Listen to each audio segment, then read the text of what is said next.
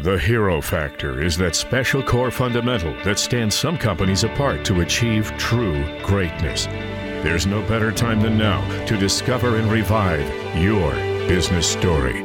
Your origin story begins now. Happy New Year. We thought we'd start 2020 off right with a look back at our conversation with Pirooz Abir, the founder and CEO of Liquid Invoice. We spoke shortly after our Hero Club member only summit in Las Vegas last year, and Pirooz and I covered the importance of trusting your team and why it's okay to fire your customers sometimes. We'll be back with new episodes, but for now, enjoy Pirooz Abir on the Hero Factor. This podcast is part of the C Suite Radio Network, turning the volume up on business. So I want to start right off with a quote from the book. And here's what it says Quote Employees came back and told me, We're heartbroken that you're leaving because you cared for the employees. My employees felt that I was the connection between them and the ownership of the business. I'm glad to have left that legacy behind and I'm hearing from them now as they found out I have a new startup. They're all calling and asking, when can we come and work with you?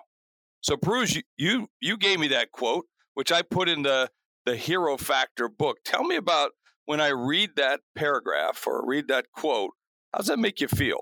It, it does uh, affirm me because uh, you question yourself a lot of times to see did I really do the right thing? Where was I in the whole scheme of things in terms of uh, being, you know, responsive to my team? Yeah. Well, you got to take care of yourself. I mean, selling the business is about taking care of a little bit of you, but it sounds like you were taking care of your employees as you were going along, which is a big part of, you know, putting people over profit. Um, I agree, and uh, one of the things that was interesting is um, whenever we would sign up a client, the, my associates would ask me, says, how much is the volume of this customer? And I'm myself, I'm not really in tune with that. I don't look at that. I, I look at how I can serve them. And I would did the same thing with employees. Are they taken care of? And are they able to do their job? I mean, I, I wasn't perfect either. I had my own challenges to face, but uh, overall, that was the the mindset. I wasn't looking at the dollars on the scoreboard. I was looking at okay, was the customer happy? Are the employees able to work with them? Are there any? Um, in retrospect, I was tougher on the employees than the client, obviously, because we expected more out of ourselves. Isn't that always the case that you're tougher on the employees more than the customers? But sometimes you know, we should probably fire a few more clients or customers. Well, when I started learning that you can fire clients, I did. For a while, like I was, you know, the softy, like no, the, yeah. you know, and there was one client that was really difficult to deal with and uh, very demanding. Mm-hmm. And anyway, I remember one year the lady who was the client, something went wrong, and we ended up paying out of pocket. And she said, "So please don't fire me." I said, I think you need to look for someone else. Yeah, well, and sometimes a bad client for you is a dream for somebody else down the road. I used to always talk about that.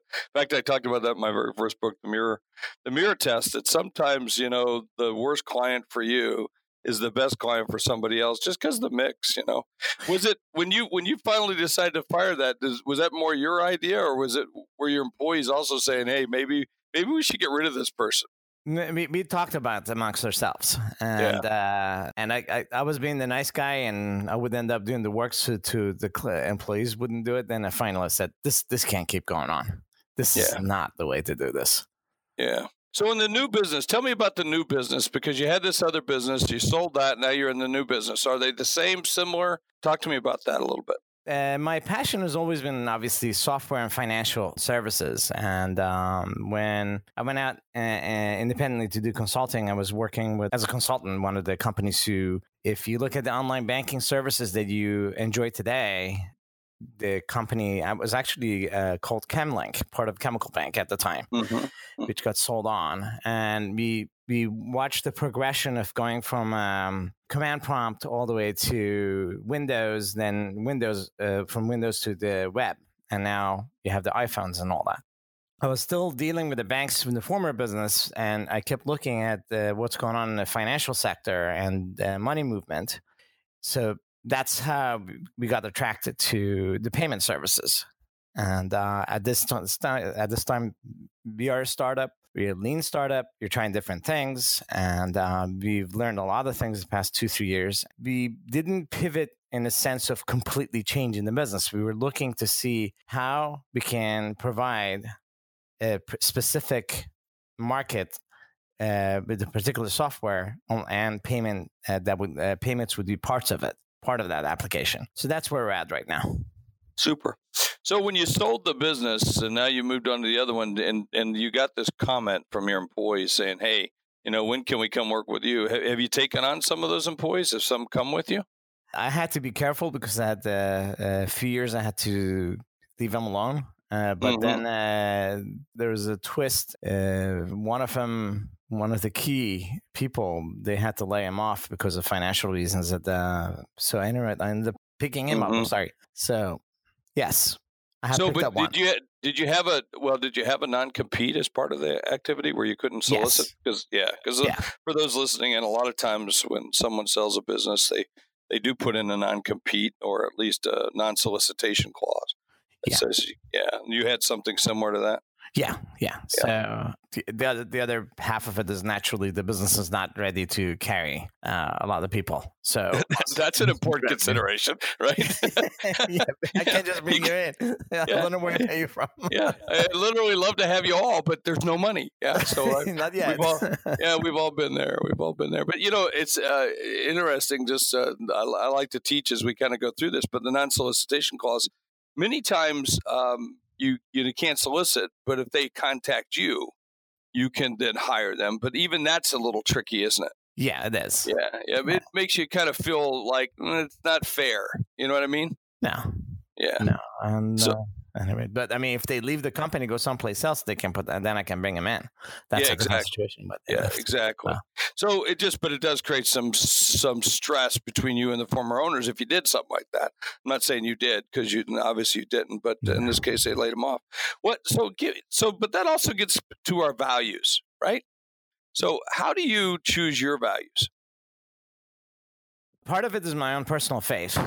Yep. Okay. I was, um, even without that, I remember getting out of college, and uh, I don't know, sometimes you have the fantasy of a perfect world where, you know, everybody's taken care of. But one, one thing that um, uh, led to those is having lived in multiple companies where people were not treated well. Mm-hmm. And that compass, that consciousness is like you look at it, this is not a sense of fairness that if this person was not being paid what they're really worth, or they did the work and someone tells you like, oh, find their hot button and then drive them through their hot button. And I'm myself, you know what? They earned this. They earned yeah. the money. Why aren't you? We have the money. We can pay them. Take care of them, and do the recognition. Do both. Yeah those um, are the pieces that basically begun to unpack um, mm-hmm. our values. So, how were they? How were they shaped? Your values were they shaped through parents, uh, relatives? Where? Who? Um, combination. Um, yeah. My my father. Uh, my gosh, he, he's a uh, he's such a sweet man. Mm-hmm. Um, mm-hmm. and the way he uh, took care of us. He's very generous. He was generous with his friends. He was generous with his family. Uh, he did get abused, but he didn't give up, and uh, yeah. that he was a definitely role, role model. What'd, you, what'd your dad do? What did he do for a living? He was a structural engineer, and uh-huh. he had his own business in Iran.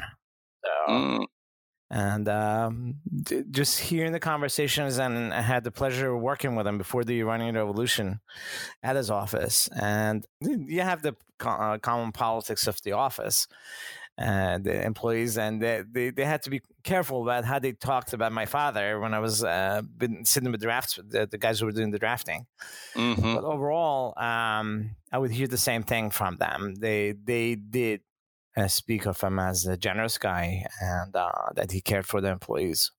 So yeah, I, I, can remember years ago. My father was in the military, and I went to what was called a squadron uh, picnic, uh-huh. where he was in the Air Force, and so so as a kid, you know, they had like a grease pig contest, they had volleyball, right. and so I went over and you know, I was a teenager. I remember I was in the volleyball, playing volleyball, and you know, doing a pretty good job. And then one of the finally one of the airmen uh, said, "Who's your father?" And I said, "Hazlett, Sergeant Hazlett." And they go, "The Sergeant Hazlett?" I said, "Yeah," because they were all scared of him because he used oh, to always make them go get haircuts and things like that because uh-huh. he was a, he was kind of a, a real tough ass, you know. So, uh, uh, how does it make you feel when people talked about your father?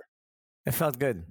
Yeah. It made me it made me proud of him. And yeah. he, he has a few other accomplishments outside of um, uh, workplace that uh, I'm very thankful. And uh, I, I can't leave my mom out either. She yeah. she's she's um, has a servant heart as well. She just uh, was just in Israel. Um, uh, she had been teaching painting and art 25 years in the community to the elderly and even the young uh, families so they were they were basically having an exhibit in her honor and honoring her.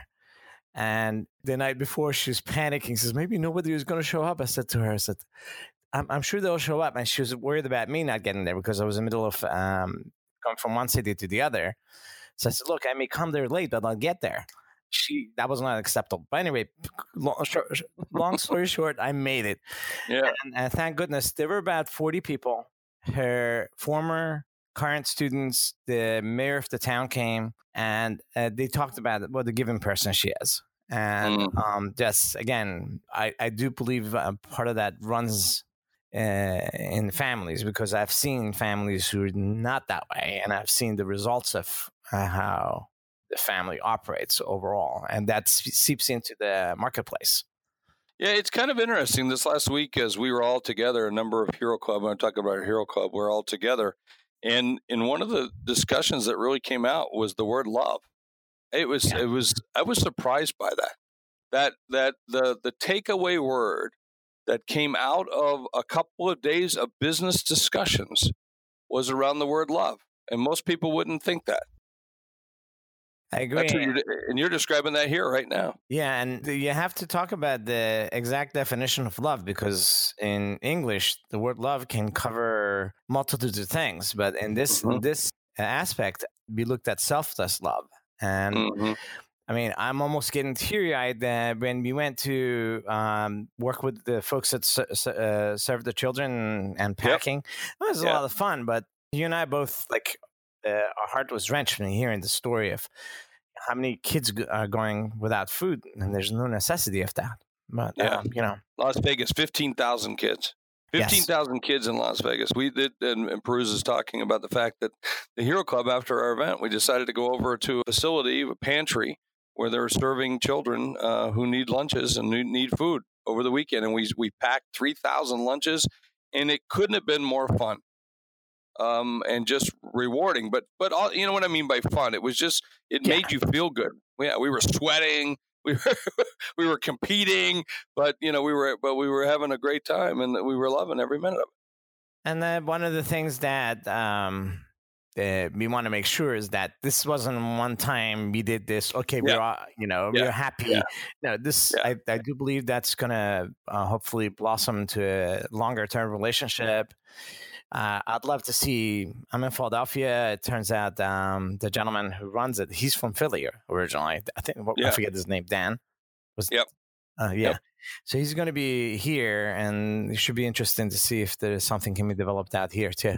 So oh, there's going to be well, there'll be lots, lots of opportunities. Unfortunately, there's people that need feeding and people that have needs all the time. So you know, yeah. those that have it those that with the abundance should be able to share. I mean, absolutely. As you know, I could remember my pastor one time. We were sitting down praying with a guy who had a really good year, and he said, "Jesus," and we went and asked him for some money. And he said, "That's a lot of money." And then we we got down and we prayed and said, "Please, uh, dear Lord, please uh, let I'll just use the name Jim." Let's let Jim not be so successful so he doesn't have to write a big enough check next time. Oh my gosh. You know? That's a great way. Equal pain, equal giving. So let me so who was the most influential you know, in your life in terms of business that you learned from? Was it your mom and dad, or was it an uncle? Was it a, was it somebody you worked with? Who was it? I'm trying to think because there, there were multiple people who have had input. Yeah. Um, I come from multi generation of uh, business owners. My mm. grandfather had a um, printing shop in Iran. Um, mm-hmm. My dad was obviously an engineer on his own. Uh, uh, my uncle is a pediatrician here, uh, and he still has a solo practice. He, he's in his 80s. He's still working. God bless Wow. him. And When, uh, when did you when did you when did you immigrate? Did you immigrate before the revolution or after? I, I came on a student visa in 1975. Oh, so early. Yeah. Yeah, and in 1979, when the revolution happened, uh, we had already applied for green card, and uh, I was able to emigrate. Became a Yeah. citizen in 1986. Were you over there when the revolution broke out, or no, were you here? I was here. I was I was Good at, good uh, going to co- uh, college. I was in the university, and my parents left for Israel. Um, through that, they were there. They they watched some of the horror things, and Yeah. the, the tough part for me personally was my my dad had designed a couple of major theaters in Tehran, Mhm. and I know at least one of them was burnt down Mm. and uh, basically you look at uh, the destruct- destructiveness of what happened. But anyway, they were there, and I ended up staying here and uh, started working. Um, and what's to me is interesting is actually going back to even small jobs I had at uh, at the university.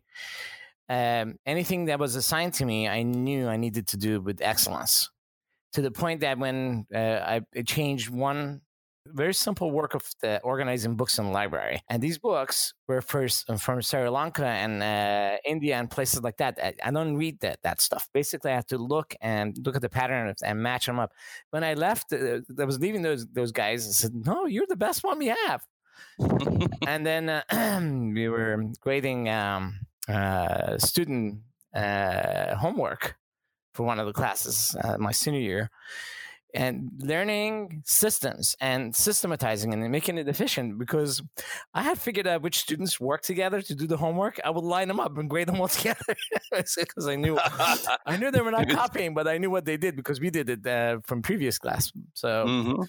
and then uh, moving on and uh, you know uh, going to the first job where um, you promised the client something you did it didn't Yeah. matter how much you know it's, uh, you had to be careful how much dollar wise it cost you but there were times that i just did the overtime and didn't say anything to anybody because i promised to deliver it on time and do the right thing Yeah. so that that value system was with me all, all along between handing in school projects and uh, just delivering what you promised. So uh, that carried has carried through through my life. I, I don't know anything different, if that makes sense to you. No, no, that does. C Suite Radio. So, what's the in in leadership? You learn a lot of lessons. What's one of the lessons that you've learned? To know when to step back and allow someone to grow. Mm-hmm. and it's like raising children that you're afraid they're going to get hurt so you try to do something for them but that allowing them to go through that trial is what teaches them. The same Yeah. goes for your team. And i did have a hard time le- learning that. I, I it took me a while and finally we had one major project and i told myself you need to let them take the lead. And uh, basically step back and it was I, I acted as an advisor finally, and that felt good. I felt good to see them uh, move things, move the ball forward themselves. So Yeah, Jason Forrest. I, I've mentioned this before in various uh, shows that I've done, and of course on stage, and I give him credit uh, for his performance group. He's out of Fort Worth, Texas, but and he's also a Hero Hero Club member. And okay, he, he says he has the saying "Know show do," know it, show it, and then let them do it. And then, but now he's got a new one where he says "Know show do, teach," which kind of gets into this philosophy that you're talking about right now. Where you, you know you, you got to let them go through all those steps, and but you're also teaching them as you go along with it, right? yeah, yeah, I agree. That that that's that's the part. And sometimes you think you're in the middle of a project, you're too busy to teach. And you just, oh, you know what? I'll just do it myself. And you know, I don't know how many times I've done that. And then I go back and like, well, you know what? You that's l- tough lessons you learn as you go Yeah. along. Yeah, it, and it is tough because it takes more time. Yeah. You know, it's so, it's so much easier just to do it, to get it done. but at the same time, that's not going to help you get to scale or get to where you want to go if no. you're the one that's always doing it, right? No, no. And uh, yeah. in the new business, I definitely have. Uh, I remember sitting down with uh, my uh, CTO. I, I know how to learn computer languages. That's not the issue. Mm-hmm. Basically, I was trying to have him sit sit me down, maybe do additional coding. And the first session I sat with him, I looked at him and said to him, "You know what? I'm done. I think you need to take this. I need to yeah. do what I need to do in terms of uh, acting as a, between sales and CEO and relationship manager. That's where I belong right now. I, yeah. yeah I can pick up and code, but it's not going to pay him yeah. or me either way. So yeah, I'm having a tough time right now too. I've been spending more and more time learning to delegate. In fact, I have that at the very top of my list every day. Delegate, delegate and check, delegate and check. Um, I think you've done a marvelous job. I mean, uh, look at your crew; they're phenomenal. Well, I, they are phenomenal. I've got great people. I've been lucky to have just super people just surrounding me all over the place. And the key is to is to let them let them know that they can. It's okay.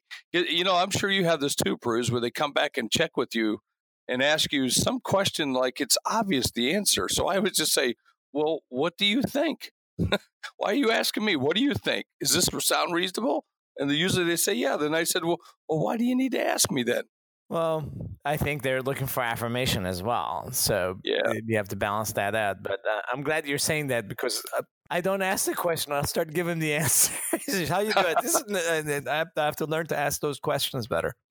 Yeah. So. Well, you, I, that's one of the things. If you were sitting in my shoes, sitting right here in my seat, what would you do?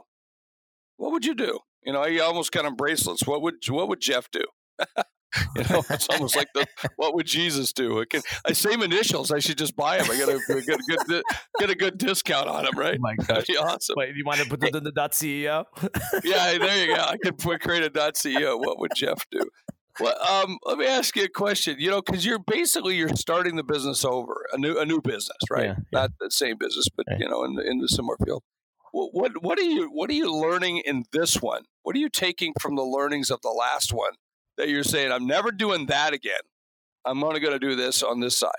The biggest thing is what I'm, i mentioned to you about the coding. I'm not getting into that. Yeah. Um, yeah. Um, that that's one big lesson. Yeah. The other um, uh, part is much less stressful. Yeah. Uh, the reason is that I've lived through watching the trials and tribulations of another business, and I realized that that's a reality. You talk to customers, you talk to two, three hundred people, you may end up getting one or two customers, and that's going to have to keep you keep keep at it until you build, start building some momentum. And uh, um, so, if I answered the question, uh, basically learning not to get so stressed out over yeah. that don't happen. What scares you? What scares you? Um, letting the guys who I brought with me, letting them down. Yeah. Yeah. So that's a tough one. That's a tough one, isn't it? You know, I got some. I even have family members. There's day. I have good days and bad days, right? Yeah. Some day and some days I get really stressed. I do get stressed, just like most people do, and I'll snap out or yell, especially if I hadn't had my coffee or six of them. Uh-huh. Yeah, before I get started, and then you know I'll say something, and then I have to go back and apologize, which I do. I you know I call I, you know, pick up the phone and say, man, I'm sorry for being an ass, you know. Um, you know, we all bad days and that, I, I don't like it when I have to, when I act like that. I don't like it when I, that vulnerable to, it's okay to be vulnerable, but when yeah. I, when I take it out on other people and it's really not about them. Um, that I have to be careful because I'm I'm working from home and my wife is usually here and she she ah. sometimes hears it and yeah. um the, I have to be very gentle and be able to back off. But there, there's another lesson. You asked me what other lesson I learned. Listen to my wife. Uh-huh. She has insight like I wish. Yeah. I wish 20 years ago when she kept telling me, this is, there's something odd with this, or there's this, there's that. That intuition, uh, mm-hmm. I wish I had uh, taken heed to. I think would have saved me a lot of heartache. Probably a lot of money.